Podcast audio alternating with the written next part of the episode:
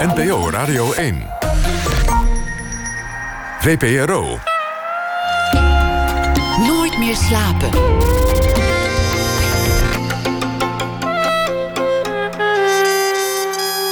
Met Pieter van der Wielen. Goedenacht en welkom bij Nooit meer slapen. Sinds het grote succes van Alles is Liefde alweer een decennium geleden breken romantische comedies in Nederland nog steeds alle bezoekersrecords. En sinds Alles is Liefde is er maar één echte koningin van de Nederlandse romcom, Lies Vissendijk. En die zit tegenover mij. Sof, Alles is Liefde, Gooise Vrouwen, Single 39, All You Need Is Love. Zij speelde in Allemaal en werd een publiekslieveling. Het komische is bij Lies vaak ook meteen tragisch, want haar personages handelen graag ondanks zichzelf. Dus je wilt huilen, maar dan ga je lachen. Of je wilt het goede zeggen, maar je mond besluit iets anders. Of je wil een keer heel charmant uit de hoek komen, maar je struikelt en laat alles vallen.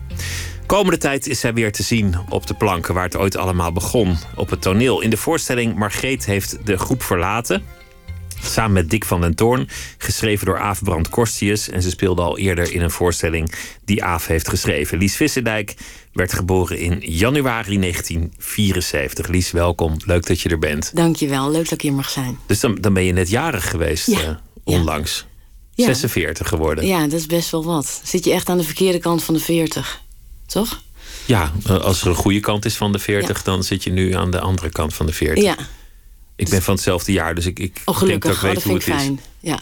Had je een leuke verjaardag? Had je daar gevoelens bij van Ehm. bij het ouder worden? Nou, ik, eh, ik, ik vier het toch maar, zal ik maar zeggen. Dat denk ik dan elk jaar. En, eh, maar als het meer dan tien mensen zijn die komen, dan kan ik eigenlijk helemaal niet meer met iedereen praten. Dus ik hou het dan een beetje klein. En dan besluit ik dan om de mensen die ik niet heb uitgenodigd... dan lekker in het jaar meer te zien. Of meer één op één mee uit te gaan eten of zo. Of iets leuks mee te gaan doen. Dus er waren, er waren wat, wat vrienden en het, was eigenlijk heel fijn. Lekker om de tafel heen met ontzettend veel eten. En eh, ja, het was eigenlijk een heel fijne verjaardag. Gewoon een goed gevoel. Een goed gevoel bij het nieuwe jaar. Ja. Ja, heel veel mensen vinden januari ontzettende klote maand, maar dat heb ik niet zo. Ik vind het eigenlijk prima. Het is lekker, het wordt ook weer langer licht en zo. En, en die, die kerst, dat kerstgezeik heb je gehad. Ik vind het altijd wel fijn. Ik heb ze allemaal gezien, die, die, die romcoms. Oh ja, echt? Ja, ik kan, ik kan me leuk. Mhm. niet meer precies herinneren welke, welke was. om- om- Omdat dat is ook het, het doel van zo'n film. Dat je, dat je daarna doorgaat met je leven. En, en Mhm. het, is, het is vaak ook gewoon leuk vermaak. Maar ik merk dat ik als ik nu naar jou kijk... dat ik ook een beetje die vrouw er doorheen zie. Als jij zegt een tafel met veel eten... dan zie ik meteen Sof. Die staat te sloven in de keuken. Ik weet niet in hoeverre jij lijkt op al je personages. Ehm, ja, je moet natuurlijk toch, als je iets speelt, het wel persoonlijk weten te maken. Er moet iets zijn in jezelf wat, wat kan haken aan zo'n personage dat een ander heeft verzonnen, weet je wel. Iemand heeft dat natuurlijk geschreven en het is door een ander helemaal bij elkaar gebrainstormd en verzonnen. Je moet iets vinden waarmee je, zal maar zeggen, je aan die rijdende trein kan vastgrijpen. Dus je moet wel proberen, denk ik, om iets al is het alleen maar van binnen iets zo persoonlijk mogelijk te maken. Maar ja, ik weet het niet. Je hebt van die acteurs die eigenlijk altijd zichzelf blijven in een film. Die eigenlijk altijd die acteur zijn. En dan, maar dan is het hele verhaal eromheen anders. Die spelen altijd hetzelfde. Bijvoorbeeld, ik denk dan een beetje aan Ben Stiller of zo, weet je wel. En je hebt mensen die natuurlijk helemaal transformeren... en met snorren en, en protheses en, en, en accenten en zo... helemaal de andere kant op gaan. Maar dat, als ik, dat laatste, dat ben ik toch denk ik niet. Maar het eerste toch ook niet helemaal, nee, nee, geloof ook niet ik. helemaal. Nee. Iedereen dacht altijd dat Woody Allen heel neurotisch was. Maar hij zei later, ja, ik, ik kan gewoon maar één rol echt goed spelen. Dat is een neurotische man. Ja. Dus die doe ik maar. En daardoor Ja. denkt nu iedereen dat ik in het echte leven een neuroot ben. Oh, wat grappig. Ja. ik hou heel erg van Woody Allen. Ik vind hem echt geweldig. Ja, ja. Ja, Ja, zijn, zijn stunteligheid, dat is een aspect dat jij ook wel vaak gebruikt in je rollen. Ja want dat, dat, dat, ik heb dat natuurlijk zelf ook wel. Heb ik. En ik, eh, ik merk dat men- mensen vinden dat fijn. Vinden dat fijn om naar te kijken. Eh, die identificeren zich daarmee. Dus dat is dan iets dat je dan bijvoorbeeld vaak kan laten zien... om een beetje de tekortkomingen van je personage te laten zien. Of als iets je niet zo goed afgaat... of je wil eigenlijk iets anders zeggen of zo... dan kun je dat natuurlijk op heel veel verschillende manieren spelen. En door iets ehm, verkeerd te doen... of je daar je, je druk over te maken... dan heb je een soort dubbele concentratie... en dan kun je zo'n scène vaak... is zo'n scène vaak leuker om te spelen. Of dan blaas je wat leven in een scène. Snap je? Of zeg ik het een beetje onduidelijk? Nee, ik geloof dat ik wel begrijp wat je bedoelt. Ja. Maar, maar wat, wat volgens mij leuk is aan de meeste rollen die ik van jou heb gezien, is, is dat er altijd meerdere dingen tegelijk gebeuren. Nou, dan moet ik gelijk aan Woody Allen denken.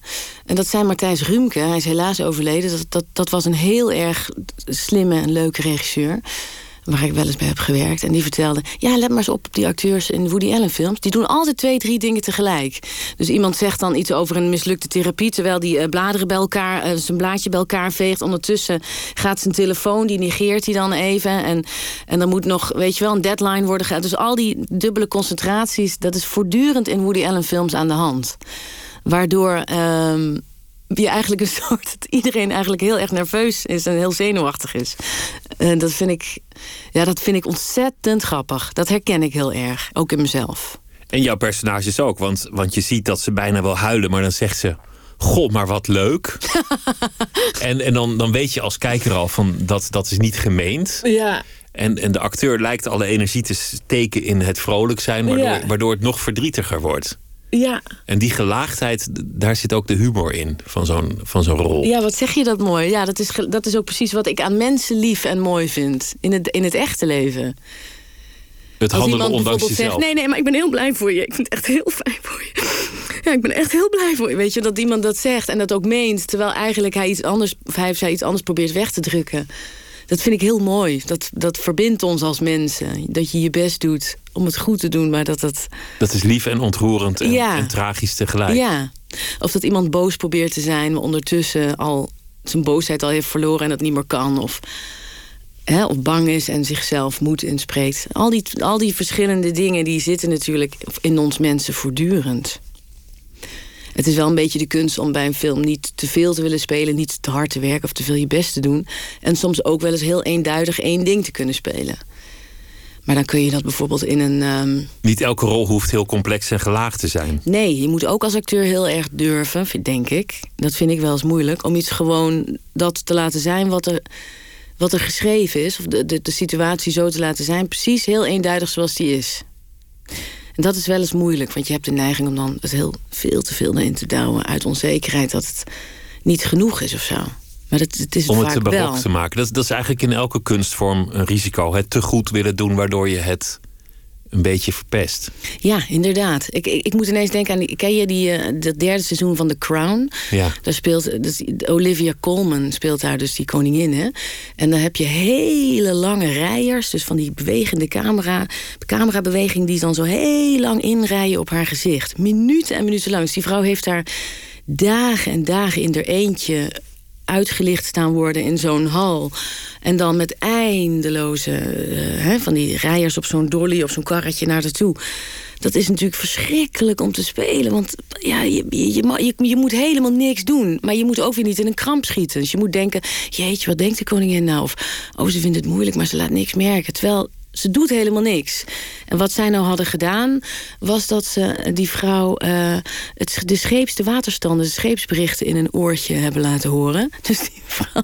Zoals de stoïcijns tijdens die, ja, tijdens al die lange shots dat ze uit het raam kijkt of wat dan ook, zit ze naar de waterstanden te luisteren. Want dat is bizar, hè? Vanaf het moment dat zij die rol overneemt, dan, dan is de koningin niet meer een, een lief jong meisje die het allemaal goed bedoelt, maar dan is het een ja. ijskoningin die heeft geleerd geen mening, geen emoties, ja. niks laten zien. Ja, ik vind dat geweldig. Dus die actrice die, die, die doet eigenlijk niets. Die, die, dat is dat, je ziet gelijk dat het een heel groot komisch talent is. Ze durft lelijk te zijn. De eerste aflevering is een heel onvoordelig shot van haar van onderen. Dat je dus echt uh, haar kinderen ziet. En dat is normaal een, een, een shot wat een actrice die ouder is dan 40... echt no way José wil laten maken, weet je wel. En dat, daar heeft zij scheid aan. Dat laat zij allemaal zien. Zij, zij speelt niet een mooie vrouw, maar iemand die wel charisma heeft, weet je wel. Ze durft te laten zien dat ze soms ook best een beetje ja, dom is. Het is niet een heel erg helder licht. En toch doet ze precies op de goede momenten, neemt ze de juiste beslissingen. En, uh, en dat doet zij echt door zichzelf te beperken. Dit vind ik een van de. Ik vind het heel knap. Ik vind het ook een van de grote paradoxen van, van het vak van acteur. Dat je dus niet ijdel moet zijn. Want veel mensen associëren acteurs vanwege het podium en het licht en de aandacht. Ja. Maar als je ijdel bent, dan durf je niet lelijk te zijn. Dan durf je niet slecht naar voren te komen. Dan durf je niet onfortuinlijk op beeld te komen, er, Ja. er slecht uit te zien. Want Ja. dat moet soms voor je rol. Ja, ik vind van wel. Ik vind dat je dat moet doen. Ik vind dat je dat moet aangaan. Ja, eh, kijk, eh, het, het heeft niks te maken met vernedering of met eh, jezelf te kakken zetten, zal ik maar zeggen. Maar ik vind wel dat je, hoe kut dat ook soms is hoor, hè, dat je jezelf echt ouder ziet worden. Of je komt helemaal aangeslagen de bioscoop uit na zo'n première. Van jezus, wat was ik lelijk. Of oh, shit, ik word wel echt heel oud. Want dat doek is ook al heel groot natuurlijk. Ja. Zeker bij zo'n première. Dan doen ze altijd een zaal Ja. met een extra groot doek. Ja, en, eh, en eh, ja, ja, ik vind dat, dat, moet je dan maar toch maar overheen zetten. Want ja, dat is natuurlijk lastig. Wat, wat is ijdelheid? Hè? Ik merk dat acteurs die dat. Ik zal ze een voorbeeld geven. Als je dus, stel je hebt zo'n shot, net stel je speelt de Queen, zal ik maar zeggen. En je moet heel lang, je krijgt een hele lange eh, eh, close-up op je gezicht. Dan moet je heel erg durven dat moment te laten zijn. En te denken, oké, als ik nou een klein beetje mijn hoofd draai... dan valt het licht over mijn jukbeen. En dan krijg ik een slagschaduw over mijn neus. En dan draai ik een beetje terug en dan kijk ik even naar dat stukje. Weet je, zo zit je in je hoofd te denken. Hè? Van dat je je hoofd een millimeter omdraait... zodat het licht een beetje verandert, zodat het shot een beetje blijft leven. En verder helemaal niks. En dat is natuurlijk ook ijdelheid, dat je dat durft te doen. Er staan toch 30 mensen om je heen ademloos naar je te kijken. Alsof het heel, veel, heel belangwekkend is wat jij daar staat te doen. Dus je moet heel erg durven die spiegel te zijn om dat te weerkaatsen. Om de camera naar jou te laten kijken terwijl je niets doet. En dat is eigenlijk een heel ander soort ijdelheid. Misschien niet zozeer ijdelheid, maar de, het vertrouwen dat jij dat verhaal moet vertellen. En dat jij eh, dat moet laten zien. En dat, is, dat er ook soms in een verhaal niks hoeft te gebeuren. En dat het toch eh, belangrijk kan zijn in het script. Of het verhaal kan voortstuwen. In die, in die romcoms gebeurt heel veel in jouw gezicht. En dat, dat lijkt me zo raar om, om te draaien. Dus iemand moet huilen, iemand moet lachen, iemand heeft een bepaalde blik van teleurstelling of, of verwarring. Maar je staat om zeven uur op en dan, dan, dan fiets je naar de draailocatie of je wordt gehaald, dat weet ik allemaal niet. Dan krijg je een broodje, dan ga je uren de make-up in, dan Ja. gaan ze het licht testen. Ja, Dan moet de tekst van je, van je medespeler 16 keer overnieuw. En dan ben jij. En dan heb je een uur voor die scène. Maar dan ben je eigenlijk al uitgeput. ja, En dan zeggen ze: Oké, Ja. sorry, eh, er hing, hing iets in beeld. ja, Een stukje tape of zo, weet ik veel wat. Of sorry, de band liep nog niet. Of kan nog een keer. ja. 13 allemaal keer waar. Dat over. is allemaal waar. Ja. En nu moet je huilen. ja, dat is echt heel kloten. Wat een raar beroep heb jij. En soms dan lukt dat wel eens niet. En dan ga je met een kater naar huis. En dan zeggen ze, nou ja, het was toch wel goed hoor. Of, en dan, ben je, dan baal je daar natuurlijk van. Ik ben niet zo iemand die, zal ik maar zeggen... als je op een bepaalde manier een lamp kijkt, dat dan de tranen komen. Ik zou, ik zou er mijn rechterarm voor over hebben om dat te kunnen doen. He, zoals die Isabelle Huppert, die kan echt naar een lamp kijken... en dan één, weet je wel, één traantje getimed laten, eh, laten vloeien. Maar ja, ik weet ook niet of zij dat 15 keer kan. Ik kan het me niet voorstellen. Hoe, hoe doe je dat dan, die traan laten vloeien? Nou, soms ehm, als je weet dat je weet wel wat sleutelscènes zijn in het script. Dus ehm, ehm, de scène waarbij iemand tot een inzicht komt, of waarbij eh, een personage verandert of een, een, een, een douw krijgt, weet je wel. En dan weet je wel als acteur dat je dus daar moet je je dan emotioneel wel op focussen. Dus dan moet je zorgen dat je eigenlijk niet te veel met anderen aan het lullen bent, dat je niet te veel bij de make-up heel erg gaat vertellen over wat je gisteren hebt gedaan. Of je moet geen kater hebben. Je moet niet, weet je wel, je, je, je, je, je moet je oké voelen en dan jezelf afsluiten. En jezelf helemaal openzetten, zal ik maar zeggen, als je dan, als er wordt gedraaid. En ook niet denken, dan heb je bijvoorbeeld een scène waarbij je dus moet huilen. Wat ook wel eens gebeurt, is dat er technisch dan iets mis is gegaan. Ja, dat is natuurlijk verschrikkelijk. Maar ik heb wel gemerkt dat als je zelf het heel serieus neemt, als je zelf heel erg geconcentreerd bent en je, eh, je straalt dat uit, dat iedereen om je heen dat, op, dat oppikt. En daar op een of andere manier met een soort respect mee omgaat. En dat verhoogt de concentratie van alle andere mensen. Dus de maar- scherpte neemt toe. ja, de omdat jij schermte scherp neemt toe. En ik, en ik heb ook wel eens dat ik bijvoorbeeld aan de, eh, de opnameleider... Hè, dat is dus degene die alles, die alles regelt op de set... Die, alles, die zorgt dat er wordt gedraaid, zal ik maar zeggen... dat ik tegen hem zeg dat ik wil dat het bijvoorbeeld wat stiller is of zo. Nou, dat, dat zou ik bijvoorbeeld... Nou, dat, dat zou ik een aantal jaar geleden zou ik dat heel moeilijk vinden. Zou ik dat alleen doen als ik kwaad was of zo? Of als ik... Weet je, maar nu kan ik echt zeggen... ehm, ik wil dat iedereen even zijn mond dicht houdt. Of ik wil, weet je, of, of kunnen we misschien beginnen met de close-up. Je begint meestal met een totaal. En dan ga je steeds verder ga je in hè, op het personage of op het gezicht. Zeker bij emotionele scènes wordt het toch vaak, heb je vaak een close-up. In de comedy niet, maar als een moment dramatisch is wel. En dan um, kun je er ook voor kiezen om bijvoorbeeld met die close-up te beginnen. En je leert ook wel, ik lul heel veel, maar als je. Als je nee, ik vind het interessant wat je als zegt. Je heel veel, um, als je heel veel speelt, dan ga je ook beter spelen. Dus je kunt ook bijvoorbeeld repeteren of lezen of de eerste take doen met een soort reserve. Dus dat je het nog niet doet. En dan kun je het. Dan voel je als het ware, oh, dit wordt hem. Want alles gaat goed, weet je wel. Het licht is nu goed, het is nu eindelijk stil, bla bla bla bla bla. Ik ben naar de wc geweest, weet ik veel wat. Dit wordt hem. En dan. En durf je te improviseren in, in die setting? En dan bedoel ik niet improviseren dat je een heel stuk tekst uit je mouw schudt, want dat zal niemand appreciëren. Maar op, op een gedetailleerder niveau. Durf je, het, durf je het echt te laten gebeuren in het moment zoals je dat op toneel misschien wel ja, zou doen? Ja, dat moet je wel doen, want anders is het niet zoveel. Hè? Snap je? Je moet wel. Ja. Je, je, je moet wel met iets komen. Je moet, wel, je moet wel iets laten zien wat uit jezelf komt. Dus ik, ik, uh, ik zeg helemaal niet dat een dramatische scène of een scène niet waarachtig kan zijn als, het, als er geen improvisatie in zit. Dat denk ik echt niet hoor.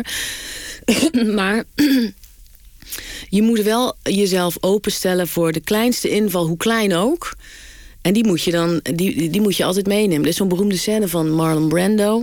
Volgens mij is dat in Streetcar, dat hij terwijl hij dan zo'n soort driftbui tegen Stella heeft, tegen het, het, de hoofdrolspeelster, vangt hij een vlieg zo uit de, uit de lucht. In het shot. Gewoon in medium shot. Van, en dan zie je dus dat hij een vlieg ziet, terwijl hij dus doorspeelt en die vlieg pakt.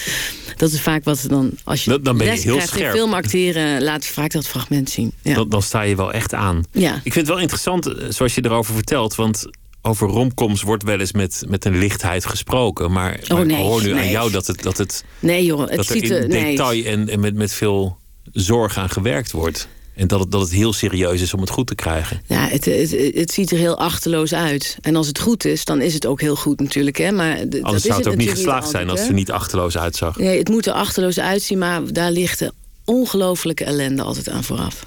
Het is gewoon heel erg moeilijk om te maken. Dus het is maar een hele dunne lijn tussen drama.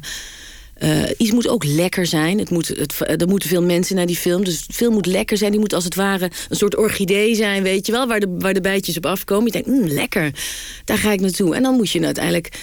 Moet het ook wel ergens over gaan. Het moet niet zomaar, zomaar helemaal niks zijn. Want waarom zou je het dan anders doen? Weet je wel? Dus het is. Het, het, Dat zou ook niet werken. Nee, nee. Dus in iets wat in, in de eerste instantie dus geld moet opbrengen of commercieel moet zijn, is het heel erg belangrijk dat je daar heel, dat je daar heel erg je hart en ziel in legt. Het is grappig, want ik begin nu meteen bij jou over die romcoms. Maar, maar je hebt ontzettend veel gedaan. En je bent hier nu vanwege een toneelvoorstelling. Je komt ook uit de toneelwereld oorspronkelijk. Heel veel theater gemaakt, jarenlang. De- de- Er lijkt een soort wending te zijn geweest in jouw professionele leven. Dat, dat film en tv wat meer de overhand is gaan krijgen. Ja. Dat zie je niet meer in de, in de folders van de schouwburgen staan. En Nee. veel dingen die je vroeger deed, die, die doe je eigenlijk niet meer. Nee. Hoe, hoe is dat gegaan? Ehm, dat heeft wel met een paar dingen te maken. Ik had met Ilse Warringa en Marije Gubbels had ik een groep. Die heette Bloody Mary. Die heet Bloody Mary. Want jullie gaan Dat- daar weer mee Ja, aan de dat slag. klopt. En eigenlijk kwam er, kwamen er heel weinig, heel weinig mensen naar ons kijken. Dus er waren wel een paar theaterdirecteuren die in ons bleven geloven. En dat was heel fijn en le- leuk. Maar we waren... Ja, eigenlijk was het een beetje not done wat we deden. Want het was eigenlijk... Ja, ook niet... Ja, was het nou kunst of niet? Het, was ook, het, het schuurde ook een beetje tegen het amusement aan. Maar het was ook... Soms hebben we ook wel eens dingen gemaakt met moderne muziek. Of met... Nou ja, in ieder geval, het was nieuw Nederlands repertoire... met nieuw gemaakte liedjes. En... ehm, wij waren toen denk ik niet, zal ik maar zeggen, dat iedereen dacht: Jezus, daar moet ik heen. Of wat, wat, wat gebeurt daar? Wat, eh, Er was geen bus om jullie nee, heen. en dat, dat, is, dat is heel raar waarom dat dan soms ineens wel is en wa- waarom dat dan jarenlang niet blijft. En, eh, en ik dacht, eh, ik, ik, het, het werd me gewoon een beetje te zwaar. Ehm, het hebben van zo'n groep, ik voelde dat ik daar heel erg in tekort schoot. Ook in de, subsidieaanvraag, alle organisatie, de, de, de boekjes. De, dat, dat merk ik dat ik daar toch eigenlijk best wel in heb verzaakt. En toen ben ik daar uitgegaan. Omdat ik ook meer film en tv, tv ging doen. En de andere reden is dat nu ik eh, twee kinderen alleen opvoed... ik echt niet meer elke avond naar mijn werk kan. Dat, dat kan gewoon niet. Want als je dan zou optreden in Meppel, Ja. ik noem maar wat. Ja, dan ben je om half drie weg. En dan kom je, hè, lig je er om één uur in. Dat is gewoon niet te doen als gewoon elke dag... Of gewoon, waarom zeg ik eigenlijk gewoon... Het is niet te doen als je elke dag dan om zeven uur op moet... en brood moet maken voor twee jongens. En dat gewoon, ja... Dat gaat niet. Nee, dat lijkt Dan me word je- logistiek een, uitdaging, om het zo te zeggen. Je hebt denk ik wel collega's die dat doen. Daar heb ik heel erg veel bewondering voor. Alleenstaande ouders die dus hè, in een musical zitten... of die eh, op het toneel staan. Maar ik, ja... Ja, dat... Ik, ik, ik, denk dat, dat daar word je echt wel doodongelukkig van, denk ik. Of ik. En de kinderen ook. Heeft die ervaring je desalniettemin geholpen? Put je daar nog uit? Dus, dus het maken van experimenteel theater in, in de meer commerciële setting waarin je nu Eh. vaak werkt? Ja, zeker, dat denk ik wel. Want het vormt je natuurlijk ook in je smaak. Hè, en in eh, wat je stiekem zelf het leukste vindt. En ik... ehm, Kijk, als je in zo'n eh, als je in zo'n in zo'n productie staat, bijvoorbeeld in, in. Nou ja, neem Gooise Vrouw, dat is daar wel een goed voorbeeld van. Hè? Gooise Vrouwen werd eh, geschreven onder andere, natuurlijk ook met name door Frank Houtappels, maar ook een aantal eh, afleveringen door Johan Nederlof, die bij de, artistiek leidster van de Mug met de gouden tand. De, de Linda heeft daar, Linda de Mol, die heeft daar samen met Wil Koopman, hebben allerlei mensen verzameld uit allerlei disciplines. En eh, één wist veel van, weet je, hoe kun je een verhaal goed verpakken? Hoe kun je een verhaal lekker vertellen dat het, dat, dat het, dat het heerlijk wordt opgediend? En een ander die tornde een beetje aan de randjes van wat. eh, van, van, nou, niet goede smaak, maar van, van wat, zal ik maar zeggen, fatsoenlijke mensen nog keurig en, en, en goed vonden. En die, snap je, dus daardoor was het een soort genre-overstijgend ding. En ik denk dat het toch wel heel belangrijk is als je zoiets maakt, dat je, dat je hè, die, al die dingen samen probeert te voegen in dat ene ding. Zodat er altijd nog een randje aan een beetje rock'n'roll in blijft hangen. Soms ligt het heel dicht bij elkaar. Wat, wat Ja. de mug vroeger maakte aan tv-series, Herterkamp en dat Ja. soort dingen. En Gooise Vrouwen ligt eigenlijk niet zo heel ver uit elkaar bij Vlagen. Dat is helemaal waar. Ja, het is ook zo. En het een wordt dan gezien als blockbuster voor, voor de grote gemene deler. Ja. En de ander was, was een niche voor het VPRO-publiek. Maar ik zie soms het verschil niet zo goed. En dat vind ik heel Ja. grappig. Ja, maar ja, wij zien natuurlijk heel veel. Hè? Wij zijn natuurlijk heel erg vervormd door dat jij. eh, we hadden net een gesprekje over hoeveel voorstellingen jij wel niet ziet. Hè? En ik natuurlijk ook wel, misschien iets minder. Maar daar, je smaak, die wordt natuurlijk. Die, die, die verandert voortdurend en die wordt heel rijk. Dus je, je kan onmiddellijk refereren aan alles wat je hebt gezien daarvoor. Waardoor je heel makkelijk iets in een context plaatst. En je ook gewend bent om te kijken naar iets wat je niet meteen kunt duiden. Mensen die veel kunst zien, veel naar moderne muziek gaan of naar het museum gaan of dans of theater, die, die kunnen loslaten dat ze het niet gelijk hoeven te begrijpen of niet gelijk hoeven te refereren aan iets wat voor hun bekend is. En ik denk dat dan met zo'n voorstelling als de mug dat dat moeilijker is als je minder geoefend bent in het kijken. Omdat er af en toe best wel rare dingen gebeurden. Ja, maar het is eigenlijk heel jammer, want het zou natuurlijk fantastisch zijn als ook deze voorstellingen een veel groter en breder publiek zouden krijgen. Maar goed, zonder, het, zonder de marge zou de mainstream nooit bestaan. En dat vergeten we wel eens, hè? Want de Zeker. marge is in Nederland echt wereldtop, vind ik, hè? Ik weet het ook niet. Niet dat ik nou dagelijks in New York naar theater ga of in, in Londen. Maar onze kleine zaalvoorstellingen, dat, dat is... Nou ja, dat, dat, ik, ik, ik ken niet echt een ander land bij mijn weten... waarbij dat misschien naast Vlaanderen... Ik weet het niet. En ook een specifieke humor die erbij hoort. Wat, wat voor beeld Ja. had je zelf eigenlijk toen je jong was en besloot te gaan acteren? Van wat je zou maken, wat voor actrice je zou worden? Ehm, ik wilde toch wel heel graag in comedy staan. Op de toneelschool was het, hè? Wilde ik wel heel graag eh, in comedy staan. Omdat je dan op, na, in zo'n tweede of derde jaar viel het kwartje ineens. Toen dacht ik, hè, maar als ik dit doe, dan lachen mensen om mij.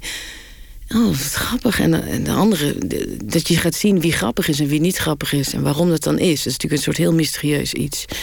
En dat, ja, dat is zo'n mysterie. Waarom lach je nou om de een en waarom als de andere het nadoet, is het niet, is het niet de leuk? een heeft de lach aan zijn kont en de Ja. ander niet. Nou is het ook niet zo dat ik de echte lach aan mijn kont heb hoor. Echt niet. Ik kan niet heel goed Hè, zoals Loes Luca dat kan, een grap timen. Elke avond precies daar, vol erin, zo'n hele zaal. Als een flipperautomaat, flipperkast, lacht zo'n hele zaal dan. Dat kan ik niet. Dat is wel een geweldige gave hoor, om dat te kunnen. Wanneer begon je met acteren? Waar was dat? Nou, ik kom uit een uh, echt wel echt een heel klein dorpje. Dat is echt heel ver van deze radiostudio af, zal ik maar zeggen. Dat, is, dat, dat heet Heel. Dat is een klein dorpje aan, uh, bij de Maas in, in Limburg. En daar was uh, een cultureel centrum. De zaal Don Bosco heette dat. Het is helaas afgebroken. En daar was een meneer die gaf dramatische vorming. En op een of andere manier was dat helemaal een soort anarchistische club van kinderen met, uh, met die toneelleraar. En die uh, zich heel vaak de tranen over de wangen liet lopen van het lachen om wat we verzonnen of wat we deden. En daar, dat was voor mij een soort. Ja, een soort, ja, je kent wel dat boek, weet je, waar die kinderen zo in die kast een nieuwe wereld ontdekken. Dat ze door die kast gaan. Dat Ja. was voor mij daar. Bij die, bij die lessen was dat. Dat je door een kast gaat en dat je in een wereld komt waar alles kan. En waar, waarbij je scheid kan hebben aan alles. Dus dat, daar is dat bij mij begonnen. Je vond daar een soort vrijheid. Ja, pure lol, echt. En wat was er verder in dat dorp? Behalve dramatische vorming en een kerk en een, en een kroeg.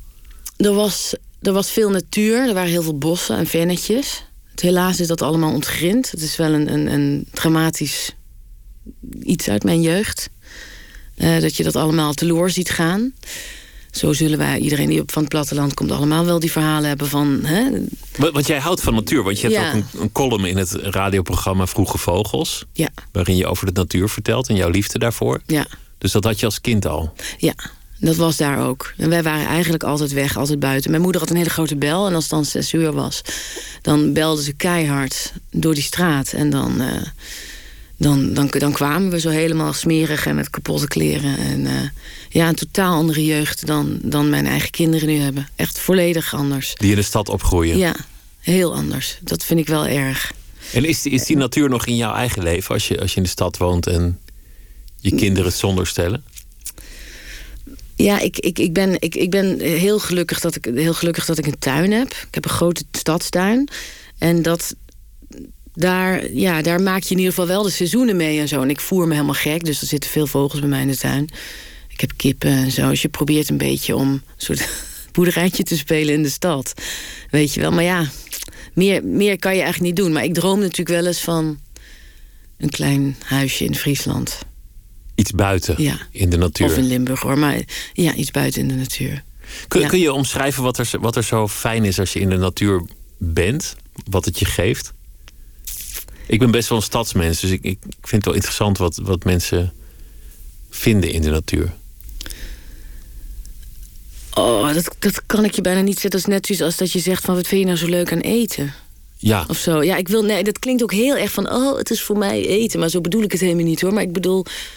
ehm, alsof je zou vragen waarom vind je muziek mooi of zo. ja, precies. Het is meer... Het, de, de, de, ik heb... Ja, ik, ik, ja, de eindeloze fascinatie voor... eh, wat leeft en hoe dat bestaat en vecht om het bestaan en, en, en niet dood wil en, en, en zich ontwikkelt en ehm, het terugkeren van, van het seizoen in, in planten en in, bij dieren, hoe alles nu slaapt, weet je, en hoe alles weer tevoorschijn komt en opnieuw wordt geboren. De dieren hebben, dieren buiten hebben, buiten zijn. De regelmaat van ochtends je dieren voeren. Wij hadden schapen bijvoorbeeld, weet je wel. De regelmaat van ochtends je schapen voeren of je kippen voeren. Of mijn vader die heeft bijenkasten, nu niet meer zoveel, maar vroeger had hij er, hij had er wel honderd. Hij had een, grote imkerij. Naar de bijen gaan, dus dan het pak aan, weet je wel. Ik deed dan ook dat pak aan en dan met z'n tweeën in de auto. eh, eh, die was dan helemaal plakkerig van die kit, die bijen maken, weet je wel. Naar de bijen gaan en dan die kasten langs. Kijken hoe het ging, of met welke kast het slecht ging. Of, en dan altijd door een boomgaard bij een fruitkweker. Of in een natuurgebiedje of ergens bij de sluis, weet je wel. Overal die, stonden die standen. En dan, dan gingen we met de auto door steeds smaller wordende weggetjes. Uiteindelijk kwam je dan uit bij die en die bijenstand verborgen helemaal in het groen. En dan zag je een sperwer, of eh, er was dan iets gebeurd, of er was een hoornaarnest. Of de, de, ja, dat, dat, dat is zoiets moois. Het leert je ook best wel om goed te kijken. Ja. Dat, dat, je, dat je ziet wat er gebeurt en dat Ja. mooi observeert. Want dan wint het aan schoonheid als je weet wat er aan de hand is. Dat, ja, dat is waar. Je, je, je kunt pas iets opmerken als iemand een keertje tegen je heeft gezegd: hey, heb je dat gezien? Dat is een boomkruiper. Oh, wat leuk, die kan dus tegen. Oh, en de volgende keer denk je: is dat nou die boomkruiper? En een keer daarna denk je: hé, hey, een boomkruiper. En een keer daarna zeg je tegen degene met wie je bent: kijk eens, er zit een boomkruiper, wat leuk. Zie je dat? Zo gaat dat, weet je. Mensen die willen herkennen. Hè? Daarom is het ook volgens mij belangrijk dat natuurliefhebbers anderen enthousiasmeren. Voordat alles naar zijn grootje gaat hier. Dat mensen leren kijken en zien wat er zo bijzonder aan is. En Ja. die denken groen is groen. Ja, Maakt verder niet uit. ja. Moesten je ouders huilen toen je zei dat je toneelschool ging doen? Nee, wel even zwijgen, denk ik. Even zo'n zo'n kille stilte. Ja. Mm, denk het wel. Ja. Denk dat. het- Maar ja, goed. Dat zou, ze zullen het nu ten stelligste ontkennen hoor. Maar. ehm, ja, het is ook niet echt wat je voor je kind eh, nou voorstelt. Ik kon wel makkelijk meekomen op school. Eh, dus ik, ik denk dat zij wel hadden gehoopt dat. eh, Want je hebt ook nog even gestudeerd. ja, Psychologie. ja. Ja, klopt. En toen, wat, wat gebeurde daar? Ja. Vond een aantal dingen geweldig. De inleiding tot de psychologie. Of de, de- dat- was geweldig. Dat was een heel erg leuke hoogleraar. Haamaker heette die volgens mij. Die prachtig college gegeven. Dat was heerlijk. Maar er waren ook heel veel dingen die waren... Ja, als je ja, op de universiteit zit, dan ben je natuurlijk... dan, is, dan ben je wetenschappelijk, moet je uiteindelijk dan bezig zijn, zal ik maar zeggen. En ik denk dat ik daar gewoon misschien te dom voor ben geweest... of gewoon te lui voor ben geweest. Want ik, ik ben niet ja, heel erg gefascineerd door wat is nou wetenschap of wat is nou een wetenschappelijk onderzoek en zo. En, en dat is natuurlijk ja, heel belangrijk als je later onderzoek wil gaan doen. Maar ik wilde eigenlijk dan gewoon. Ik had dan wel heel graag relatietherapeut willen worden of psychotherapeut. Maar niet eindeloos statistiek en empirische bewijskunde. Ja, terwijl dat natuurlijk, je moet dat wel gewoon weten, want je moet een onderzoek kunnen interpreteren. Dus je moet statistiek. Misschien zou ik nu wel gewoon veel nederiger zijn. En het gewoon denken, wat heerlijk dat ik dit allemaal mag leren. Maar ik was toen ook een heel misschien vervelend blasé vrouwtje. Ik weet het niet. Dus dat ik, ik boeide me gewoon niet. Maar in dat acteren kan je die liefde voor de psychologie ruimschoots uitleven natuurlijk. Ja, absoluut. Dan ben je een soort Zeker. psycholoog van een fictief personage. Maar, Zeker. maar het gaat over ons allemaal. Ja. En de liefde Ja. voor de natuur in zekere zin ook. Want iedereen strijdt voor het overleven. Of je zei het net mooier. Maar dat is ook de essentie van een romcom. Ja, het, het mededogen voor, voor alles om je heen. Dat kunnen mensen zijn, maar dat kan ook de natuur zijn. Het mededogen daar, en dat bedoel ik niet een soort mededogen dat je, zal ik maar zeggen, boven dingen staat. Hè, dat je denkt, ach, wat een, wat, een, wat een aandoenlijke zwerver. Wat aandoenlijk hoe die man... Dat, dat bedoel ik helemaal niet hoor. Maar ik bedoel meer dat ehm, onze onvolkomenheden en onze eenzaamheid... en het proberen om er iets van te maken, dat verbindt ons. En dat verbindt ons ook echt met de natuur. Met, het, met de natuurkrachten om ons heen. Ja, Zou jij aan je eigen empathie ten onder kunnen gaan? In je eigen leven? ik zelf of een, je Ja, een mens überhaupt? Nee, jij.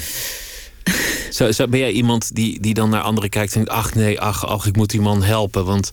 ach, wat is dit zielig.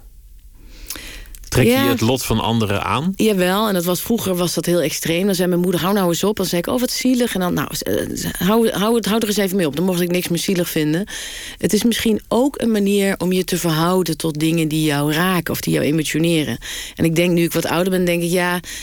Dat die empathie of dat medelijden is ook een manier om afstand te scheppen. Of om mensen, zal ik maar zeggen, ongevaarlijker te maken. Dus als je een ontzettende klootzak tegenover je hebt... dan kun je hem deep down, als jij denkt... ja, die man heeft natuurlijk, die is natuurlijk s'nachts heel bang... of die heeft last van angstaanvallen... of die heeft een hele vervelende moeder. Als je je dat voorstelt en je plakt dat op diegene... dan wordt diegene, dan ontwapen je iemand daar ook een beetje mee. Je, je maakt hem minder gevaarlijk in je eigen hoofd, hè? Dus het is ook een manier om de werkelijkheid... op een bepaalde manier op een afstand te houden misschien wel. Zo. Ik weet het niet, ja. Ja, dat is wel, was wel mooi gezegd. Je had, je had de muziek meegenomen van Ja. eh, eh, Jedi Sil. Ja, Judy Sill. En, eh, oh, dit is mijn eigen handschrift. Judy. Ja. Judy Sil. En Ja. dat, heet Jesus was a Crossmaker. Ja. Wa- Wat is, wat is dat voor lied en waarom vind je dat mooi? Nou, ik, ik, die, die Judy Sill, dat was niet een heel vrolijke... Die heeft niet een heel vrolijk, leuk leven gehad. Volgens mij een, een, geschiedenis van hele nare psychiatrie... En, en, en heel veel ongeluk en een hoop drugs, geloof ik. Maar een stem als een engel, inderdaad. Ook dit liedje, een stem als een... een engelachtige stem. En zij zei, het was, het was of dit liedje schrijven of doodgaan, heeft ze over dit liedje gezegd. Dat is gek, hè? Want als je het hoort, dan hoor je helemaal niet de ellende waar dat liedje uit is voortgekomen. Volgens mij een heel afschuwelijk gebroken hart, waaraan ze bijna onderdoor is gegaan. En dan vind ik dat zo mooi dat iemand uit van zijn allergrootste shit iets maakt wat heel lief is en vergevingsgezind. En, en, en het, het is natuurlijk een vrij associatieve tekst en het is een associatief ding. Maar toch voel je dat daar iets heel donkers en dieps onder, onder zit. Wat ze eigenlijk. Ze zegt hier, en dan is het alsof, alsof het een, een zeebel is die de lucht in gaat. Hier, dit is mijn liedje. En dan is het eigenlijk ook weer zo vervlogen. Ja, ik vind het een ontzettend mooi liedje. Dus uit je diepste shit kan, kan toch iets lichts en, en zachts voorkomen. Ja, met mededogen. Dat zit ook in dit nummer. Hoe, Gaan luisteren. Oh, leuk, dat vind ik echt heel tof. Sweet silver angels over the sea. Please come down, fly and low for me.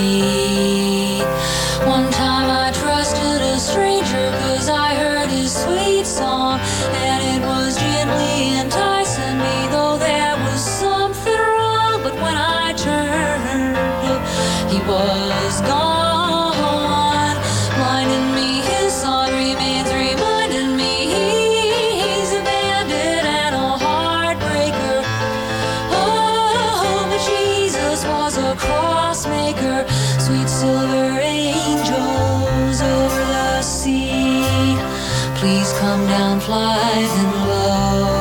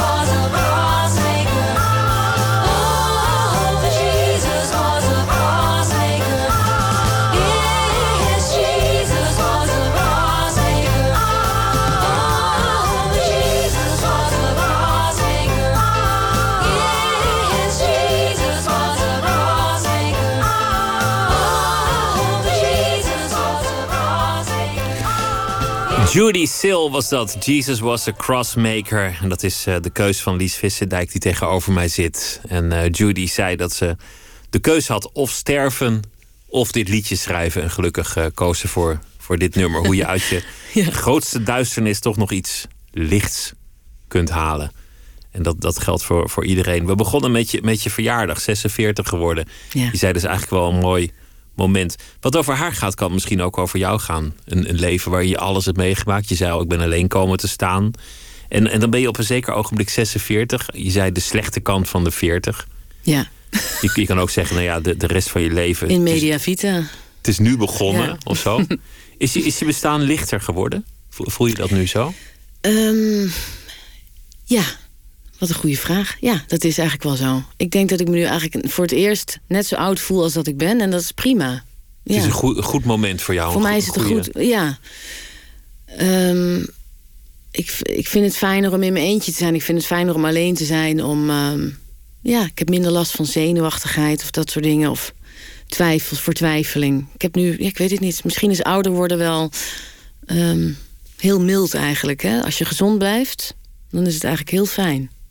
Als je, als je een aantal, ja, we hoeven niet alles door te nemen, maar als je Mhm. grote tragedies in je bestaan hebt overwonnen, dan is dat op een gekke manier misschien ook bevrijdend. Omdat je, dat je denkt, oké, als ik dit kennelijk kan overleven, als ik dit aan kan, dan, dan weet ik dat ik eigenlijk het bestaan misschien wel aan kan, tegemoet kan treden. Ja, ik heb. Klinkt dat vaag genoeg? Nee, nee, het is helemaal niet vaag. Eh, eh, zeker. Ik denk. Ja, ik, een vriendin zei een keer tegen mij: Ja, maar je moet eens kijken wat je hebt meegemaakt. Waar maak je je nu eigenlijk druk over? Je hebt toch veel erger meegemaakt? Het is toch allemaal prima? En toen dacht ik: Ja, daar heeft ze eigenlijk wel gelijk in. Ja, Vanaf je, daar, vanaf nul, dan, als je ook weet dat je op het nulpunt en over de grond hebt gekropen van de ellende. Als je weet dat je ook daarna kan blijven leven en kan blijven bestaan en kan functioneren. En eh, dan, dat maakt je ook licht. Dat maakt je ook sterk, denk ik. Maar ja, zelf ziek worden of depressief worden of dat zoiets je gebeurt. Ik denk dat je dan eigenlijk aan, echt een beetje aan de goden bent overgeleverd. Eerlijk gezegd hoor. Dus als dat. Ik, ik, ik ga nu zeggen nu van. Oh, ik ben nu zo gelukkig en voor de komende 45 jaar nog. eh, hè, er gaat me niks meer overkomen. Ik, ik, ik, ehm, ik weet niet hoe ik daarmee om zou gaan. een partner verloren, maar je bent niet zelf ziek geweest. Er is jou letterlijk niet zelf iets overkomen. Dus, dus dat moet je nog maar Nee, zien hoe- precies. Hoe, dat ziet. Ja, maar ik zal dan toch altijd wel mijn eh, liefde en troost bij, bij andere mensen zoeken. Bij vrienden, bij, bij je familie. Dat, dat, eh, dat is wel iets wat ik. eh, een les die ik heb geleerd of zo. Dat klinkt een beetje raar, maar gewoon iets waar ik achter ben gekomen. Mensen om je heen zijn belangrijk. Mensen om je heen kunnen je letterlijk kunnen echt het verschil maken. Zijn, jouw vrienden mensen uit het vak, uit de, de, de toneel- en filmwereld? Meest wel. Ja, meest wel. Maar ehm, nee, sommigen ook niet. Een, een vriend van mij, ik heb hem nu al heel lang niet meer gezien helaas. Die is brandweerman. Die is hoofd van de brandweer bijvoorbeeld in Amsterdam. Andere vriendin die werkt voor eh, een eh, Chinese filmregisseur. Weet je, dus die, die zit... Die, die- dat is, het is een heel uiteenlopende club eigenlijk. Het clubje waar je nu deze voorstelling mee maakt, Dick van den Toorn bijvoorbeeld. En Mhm. Marcel Musters deed de vorige keer mee. Ja, eh, toen Aafbrand Kostjes zo'n lunchvoorstelling maakte. Dat zijn mensen die je volgens mij ook persoonlijk veel ziet. Ja. Waar je veel mee omgaat. ja. En, en dat zijn mensen die professioneel ook wel aan jou gewaagd zijn, vice versa. ja Ik zie, ik zie wel een soort magie. Ik, ik heb jou toen met Marcel Musters zien spelen. En, en daar, daar gebeurt dan echt iets op dat podium. Ik jullie, was- jullie dagen elkaar uit of zo. Ik, ik, ik was eigenlijk. eh, ik, ik heb Marcel leren kennen in de periode dat, eh, dat ik mijn man kort geleden daarvoor was verloren. En Marcel was, was Jeroen Willems verloren. Dat was, dat was allemaal nog heel kort, volgens mij nog een jaar geleden. Zijn grote liefde was dat. Ja, en ehm, wij, wij, ging, wij ging, zouden een productie gaan doen... en uiteindelijk zei iedereen af en bleef Marcel en ik over. En toen zijn we met z'n tweeën zijn we dat gaan doen en hebben we Aaf gevraagd. En op een of andere manier is door met Marcel te werken... want ik dacht namelijk toen... ehm, ik weet het eigenlijk, ik kan het eigenlijk niet meer. Ik kan niet meer werken. Ik, eh, ik, ik zou niet meer weten waar ik zou moeten staan op het toneel of, of, of wat ik zou moeten zeggen. Ik had het idee dat iedereen die naar mij keek dwars door me heen kon kijken en mijn grootste ellende kon zien. En het idee alleen al dat je daar dan moest staan en mensen jou dat zou, zouden bezien, dat, dat vond ik zoiets verschrikkelijks. En toen ben ik met Marcel zo rustig begonnen. En Marcel zei steeds tegen mij: We hoeven helemaal niks, het hoeft helemaal niet goed te zijn. We doen gewoon wat in ons opkomt. We, doen gewoon die tekst. En weet je wat, we gaan helemaal niks afspreken. We, we doen gewoon eh, hoe we ons op dat moment voelen als we die voorstelling spelen. Zo gaan we het gewoon doen. En dat is goed. Dus dat heb ik me toen, dat heb ik me toen heel serieus aan proberen te houden. Mm. Dus eh, dan zaten we vooraf te praten over eh, wat we die dag hadden gedaan of wat er, eh, hoe het met ons ging. En dan was het letterlijk 5, 4, 3, 2, 1, hup, op. En dan begonnen we. Waardoor die overconcentratie er helemaal niet meer was. En het was niet meer. eh, oh, daar moet ik dat moment doen. Ik moet daar, die, die, die, die, monoloog, daar moet goed zijn. Die, dat, dat was allemaal helemaal niet meer. Waardoor we eigenlijk een beetje elkaar eh, ja, niet opnieuw hebben leren spelen, maar meer onszelf een beetje opnieuw hebben uitgevonden of zo. Wel interessant, want je, zei, hè? je Ja. zei eerder van als je het te goed probeert te doen, dan kan je, kan je het eigenlijk een beetje verprutsen. Ja. Je, moet, je moet het ook loslaten Ja, net als met een relatie of met opvoeden of met heel veel dingen. met heel veel dingen. Ja. En wat je eigenlijk ook zegt, is, is dat juist door de angst dat je het misschien niet meer zou kunnen, omdat iedereen door je heen zou kijken, Ja, je een soort vrijheid hebt gevonden om het te doen en dat je er losser van bent gaan spelen. ja. Ja, want ik, want ik stond wel op een punt om ermee te stoppen. Om gewoon niet meer te gaan spelen. Ja, En dan? Ja, ik weet niet hoe reëel die optie was. ja of nee, hoe, hoe niet. want Er serieus gewoon plan. geld worden verdiend natuurlijk. Dus Ja. was. Maar, maar dat ik dacht, ik kan het niet meer. Of dat ik, du- ik durf het niet meer. Want ik, ik kreeg toen ook angst, weet je wel. Ik durfde ook heel moeilijk nog een vol café binnen te lopen. Of ik had het idee dat iedereen naar me keek. En dat was vaak ook zo. Dus ik kreeg ook een sociale angst. Ik durfde niet meer zo goed mensen aan te kijken, weet je wel. En Want iedereen weet het en iedereen ja. denkt misschien... oh god, daar heb je haar. Of ja, dat, nou echt dat zo is, is nogal wat als iedereen maar- het over je weet, weet je wel. Dat is echt wel heel, ja... Ja, alsof je toch daar een beetje in je blote reet over straat loopt of zo. En iedereen zomaar al jouw ja, tekortkomingen en al jouw ellende kan zien, hè? Maar ja, uiteindelijk k- krijg je ook weer, krijg je weer meer huid... En, en, en, en, en kun je jezelf weer wat meer bedekken. En je wat weer meer wapenen. En ga je gewoon die wereld in. Ja, Helpt spelen voor, voor jezelf als je, Ja. als je problemen hebt of verdriet of wat dan ook. Eh, ja. Het is voor mij denk ik de, e- het enige echte moment dat je niet, soms niet nadenkt over wat ik zou moeten doen, wat ik ben vergeten, wat ik niet goed heb gedaan of eh, eh, wat er nog allerlei voor ellende zou kunnen gebeuren of zo. Dat je daarover piekert, dat is eigenlijk maar heel af en toe dat je dat niet, dat je dat uit kunt zetten. Dus bij mij bij spelen is dat wel zo. Dan ben je helemaal in je rol op aan het gaan en dan vergeet je even de, de wereld en de sores. Niet, niet en- altijd. Hè. Soms dan. eh, hè, niet, je bent natuurlijk niet altijd goed geconcentreerd. Dat gaat gewoon niet. Maar het is vaak wel zo. Dan, dan voelt het eigenlijk als, eh, als je, wat je dan op je werk doet als, als echter en als, als meer hè, ertoe doen en gedefinieerder dan wat er in het dagelijks leven gebeurt. Raar, hè? Ja. Ja, ook wel weer, ook wel weer logisch. Het is ook wel wonderlijk als je dat voor je werk doet. Dat is wel gek. Spelen met emoties, jezelf bespelen. Ja, Emoties uit jezelf halen. Huilen Ja. op commando, lachen op commando. eigenlijk heel bizar. Kwaad worden. Die emoties die je in het dagelijks leven de baas probeert te worden. Of, of juist in te houden of juist op te wekken. Die, die moet je op commando klaar hebben op dat moment. Niet helemaal echt natuurlijk. Het zijn geen echte emoties. Maar Ja, en je dan, zit toch daaraan te krabbelen. Ja, het is toch ook wel eens met, met filmen zo dat je je ook wel eens echt kapot kan schamen. Dan zit je daar, je bent 45 en je moet iets heel gênants doen. Of je moet. Is, ja, heel, heel onvoorwaardelijk zo'n scène spelen. Dat kan natuurlijk, dat is natuurlijk gewoon ook gênant. Het is gewoon vaak heel gênant. Als je daar zit, Ja. op het moment zelf. Ja. Ja. Vanwege die 30 mensen eromheen. Ja, en dat je dat daar dan staat te doen. En, en je, wordt, hè, je wordt beschilderd, je krijgt een microfoontje... je, je, je haar wordt in een, in een, met een krultang gedaan, je krijgt een pak aan... en dan sta je daar en dan moet je dat doen. En het is eigenlijk, schaam je je kapot.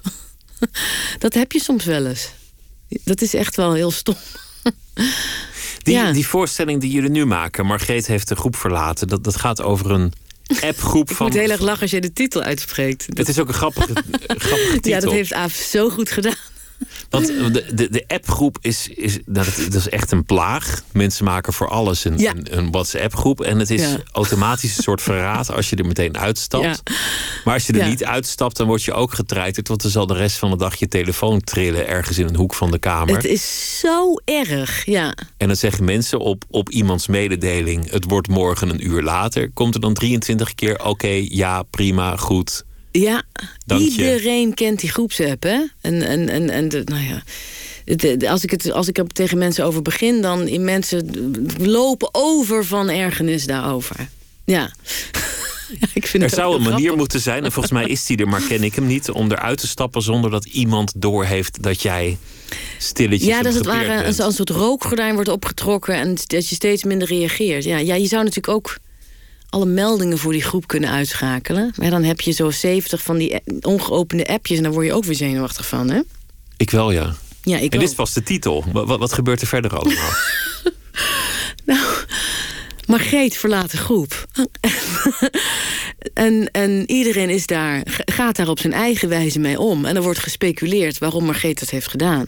Mensen zijn daar kwaad over. Mensen die denken het gaat niet goed met Margreet... of ze is gek geworden. Het, het, het, er, er, er komt een soort sneeuwbal gaat rollen... en die sneeuwbal wordt steeds groter... en dan wordt het meest verschrikkelijke dingen over Margreet gedacht. Margreet ligt ook uit de groep. Ze is er niet alleen uitgestapt. ze mag nooit meer terugkomen. Ze wordt verbannen uit de groep. Maar het gaat Ja. over, over buren. Dus het, het is ook een soort collectief in een, in een wijk. Ja, en collectief, in, in collectief jezelf wijsmaken dat iets aan de hand is, terwijl dat helemaal niet zo is. Dat is natuurlijk een beetje de pest van deze tijd. Hè? Dat eh, je de hele tijd maar je allerlei informatie door je strot geduwd krijgt. En daar moet je dan iets van vinden. Of die informatie is half, of die is niet echt, of is die, die is wel echt. Je moet continu ergens iets van vinden. En het, het, het feit dat je daar de hele tijd maar mee moet dealen... wat doet dat nou eigenlijk met ons? Ik denk dat wij wezenlijk anders zijn nu. Dat we van binnen ook anders... Onze fysiologie, dat dat echt heel anders is dan 15 jaar geleden. Omdat wij alles onze aandacht continu vraagt. moeten wij in- met informatie dealen. Dus ik denk dat, terwijl ik het nu zeg... word ik er ook alweer zenuwachtig van, snap je? Dus ik weet niet of het zo goed is. Om de hele tijd iemand aan je mouw te hebben die digitaal aan je trekt van je moet hier iets van vinden, je moet Ja. daar iets van vinden. Ik merk dat ik, dat ik Overal zelf gevaar. ook al automatisch naar die telefoon grijp. S ochtends als ik wakker word. Weet je wel, voordat ik het licht aandoe. Waarom is dat? Ik, dat zal in je beloningscentrum wel activeren of zo. Hetzelfde als wanneer je, dat je bij twee glazen wijn denkt... nou, we hebben er nog één. Of hè, dat je, als het niet zo goed met je gaat... dat je graag wil, wil gaan roken. Ik denk dat het toch een verslaving... Het is er ook op ontworpen. Het zijn natuurlijk allemaal mensen die er belang bij hebben dat Ja. je hun appje, hun device als eerste pakt, zodat zij meer, weet ik veel, reclame kunnen krijgen. Of misschien hebben ze nog niet eens het verdienmodel uitgedacht, maar ze hebben je alvast verslaafd gekregen voor het geval er een verdienmodel komt. Ja, het is, het is best een beetje eng.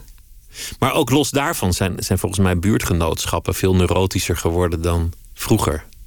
Wijken, buren, straatcomité's, wijkcomité's, iedereen is alert. Het is, het is zo dat eh, de dingen die je nu, als je bijvoorbeeld, neem nou een voetbalouders-app, hè? Zo, dus dat je kind gaat voetballen en je hebt dan zo'n app met hoe laat, wie, we gaan nu naar Purmerend, eh, wie, wie brengt die mee, ik neem Ranja mee, weet je wel. Dat het uiteindelijk moet je dan 70 berichten door van mensen, inderdaad, wat jij net zegt, die hetzelfde zeggen. Dat vinden we al steeds gewoner, hè? Of een klasse-app. Ik zit in een ouders-app voor de eh, ouders van de, van de kinderen op de basisschool van groep 6, weet je wel.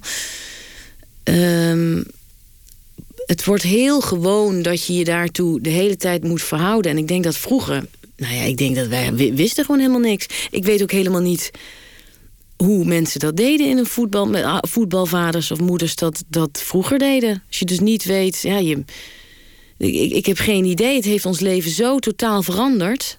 Je gaat, toch ook niet, niet, je gaat toch ook niet alleen nog maar een weekendje naar Kopenhagen... zonder dat je op TripAdvisor precies weet... waar je heel casual een kopje koffie gaat drinken... en waar je een vilte hoed gaat kopen en waar je vis gaat eten. Dat moet je allemaal van tevoren uitzoeken. Zo wordt hier ook alles uitgeorganiseerd. Terwijl dat niks zich op een bushalte staan te wachten... en dat iemand dan zegt tegen je... de laatste bus is vertrokken. Oh, kut. Dat Nou, is leven. Kijken of ik eh, even bij die aanbellen, of die er is, dat ik daar kan blijven slapen. Dat, he- dat had ook wel wat, toch? Zeker. Of bellen of je vriend in het café was en dan belde hij naar het café en dan, ja, ik weet het niet. Ik zat van de zomer op een terras de krant te lezen en toen zei iemand: Het gaat zo regenen. Kijkend naar zijn scherm, als, op een waarschuwende Dat is heel toon. grappig, ja. En, en ik dacht, ja, dan ga ik binnen zitten als het zover is. Maar Ja. wat, wat is nou de aard van deze mededeling? Kijk naar de luchtgast, ja. Ja, Ja, het wordt er heel grappig. Is jouw leven heel hectisch eigenlijk? Is, is jouw leven een logistieke hel? Ehm, ja, soms wel, ja. Ja, dat is soms wel echt de hel. Voor mij, hè? Qua organiseren en, en complexiteit. Ja, kijk, ja, ik, ik, ik, wil natuurlijk ook niet de, de, de boeken ingaan als die vrouw die altijd zit te zeiken over haar eigen logistieke hel. Omdat ze nou toevallig kinderen heeft willen krijgen. Maar ik, ik, ik, ik kan het gewoon niet zo goed. Ik heb, zo, ik, ik heb net een film gedaan en dan de laatste draaiweek, dan merk ik, dan kan ik gewoon het niet meer opbrengen om het te organiseren. Wie er wanneer, weet je wel, oppast. En dan laat ik het gewoon maar gaan. En dan soms heb ik wel eens dat ik dan om twaalf uur mijn bed instap... en dan moet ik om zes uur op. En dan denk ik, Jezus Christus, ik heb helemaal niemand voor morgen vroeg zes uur. Kan dat nou? Wat ben ik toch een stom wijf? Waarom heb ik dat nou niet, weet je wel? Oh, kut, en morgen ook. En, en dan, of dan verandert het schema... en dan moet je ineens om vijf uur op in plaats van zes uur. Nou ja, organiseer het maar eens. Als je zelf al best warrig bent. Dat is echt wel... Ik vind dat voor mij echt een... Nou, laat ik het maar een uitdaging noemen. Ik, ben- ik ben heel blij dat je dat zegt. Ja. Want, want als ik 's ochtends op mijn schermpje kijk, dan zie ik alleen maar de dik voor elkaar show van, van iedereen die ik ooit heb toegevoegd op, op de social media. die allemaal laten zien hoe, hoe flamboyant goed hun leven gaat. Ja, Eindelijk dat is spreek ik iemand die ja. zegt: bij mij lukt het ook allemaal niet. Niet altijd. Ja, dat, eh, ja, ja nee, de- bij mij lukt het niet altijd, vaak niet. Nee, het lukt vaak niet. Maar en dus dat is, en dat is voor de kinderen soms ook niet altijd leuk, omdat ze dan dat ze zien hoeveel ik daarmee worstel. Dan is het ook, ja, zij kunnen er ook niks aan doen dat ze er zijn. Wat, wat voor mij nu wel heel veel uitmaakt, is dat ze wat ouder zijn. Dat ik ook wel, als ik bijvoorbeeld echt om vijf uur begin of half zes, dat je dan om half acht een oppas kan laten binnenkomen. Nou, dat is voor mij al zo intens fijn dat er dan iemand om half acht komt binnen. Want het is heel moeilijk om iemand om zes uur s- ochtends. Dat, dat kun je gewoon niet maken, toch? En zo'n film is ook een, een monstrueuze productie natuurlijk. Ja, Lange, lange dagen, lange periodes. dat is wel natuurlijk vrij luxe dat je dan in een film zit waarbij de rekening wordt gehouden met jouw schema. Ik, ik kan bijvoorbeeld niet vijf dagen draaien. Dat, is, dat, dat kan ik gewoon niet meer. Als je veel moet spelen op zo'n dag, dan ja, je bent soms wel eens 13 uur uit en thuis. Dat is, dat is eigenlijk eerder eh, regel dan uitzondering. Dus, dus dat, dat zijn gewoon lange dagen. En als dat vijf, vijf dagen achter elkaar is, dan weet je ook echt niet meer wat ze dan, wat je kinderen dan op donderdag moeten eten. Want je hebt op woensdag al, weet je wel, stampot gemaakt. En dan de bolognese ingevroren voor de dinsdag. En dan India's besteld op, op vrijdag. Op een gegeven moment weet je het gewoon niet meer. Jongens, neem een tosti en een knakworst, denk je dan. Weet je, maar ja, het is allemaal praktisch gelul hoor. Maar Nou ja, ik, eh, ook dat is leven. Dank dat je in al die hectiek een, een uur voor, eh, voor me hebt vrijgemaakt. En eh, het, het was me genoeg om met je te praten. En de voorstelling, die heet Margreet heeft de groep verlaten. En die is zeer binnenkort te bekijken. Lies Vissendijk, dank je wel. heel graag gedaan, dankjewel. En zometeen kunt u luisteren naar Miss Podcast op Radio 1. En morgen dan is Hans Aarsman te gast. Ik wens u een hele goede nacht.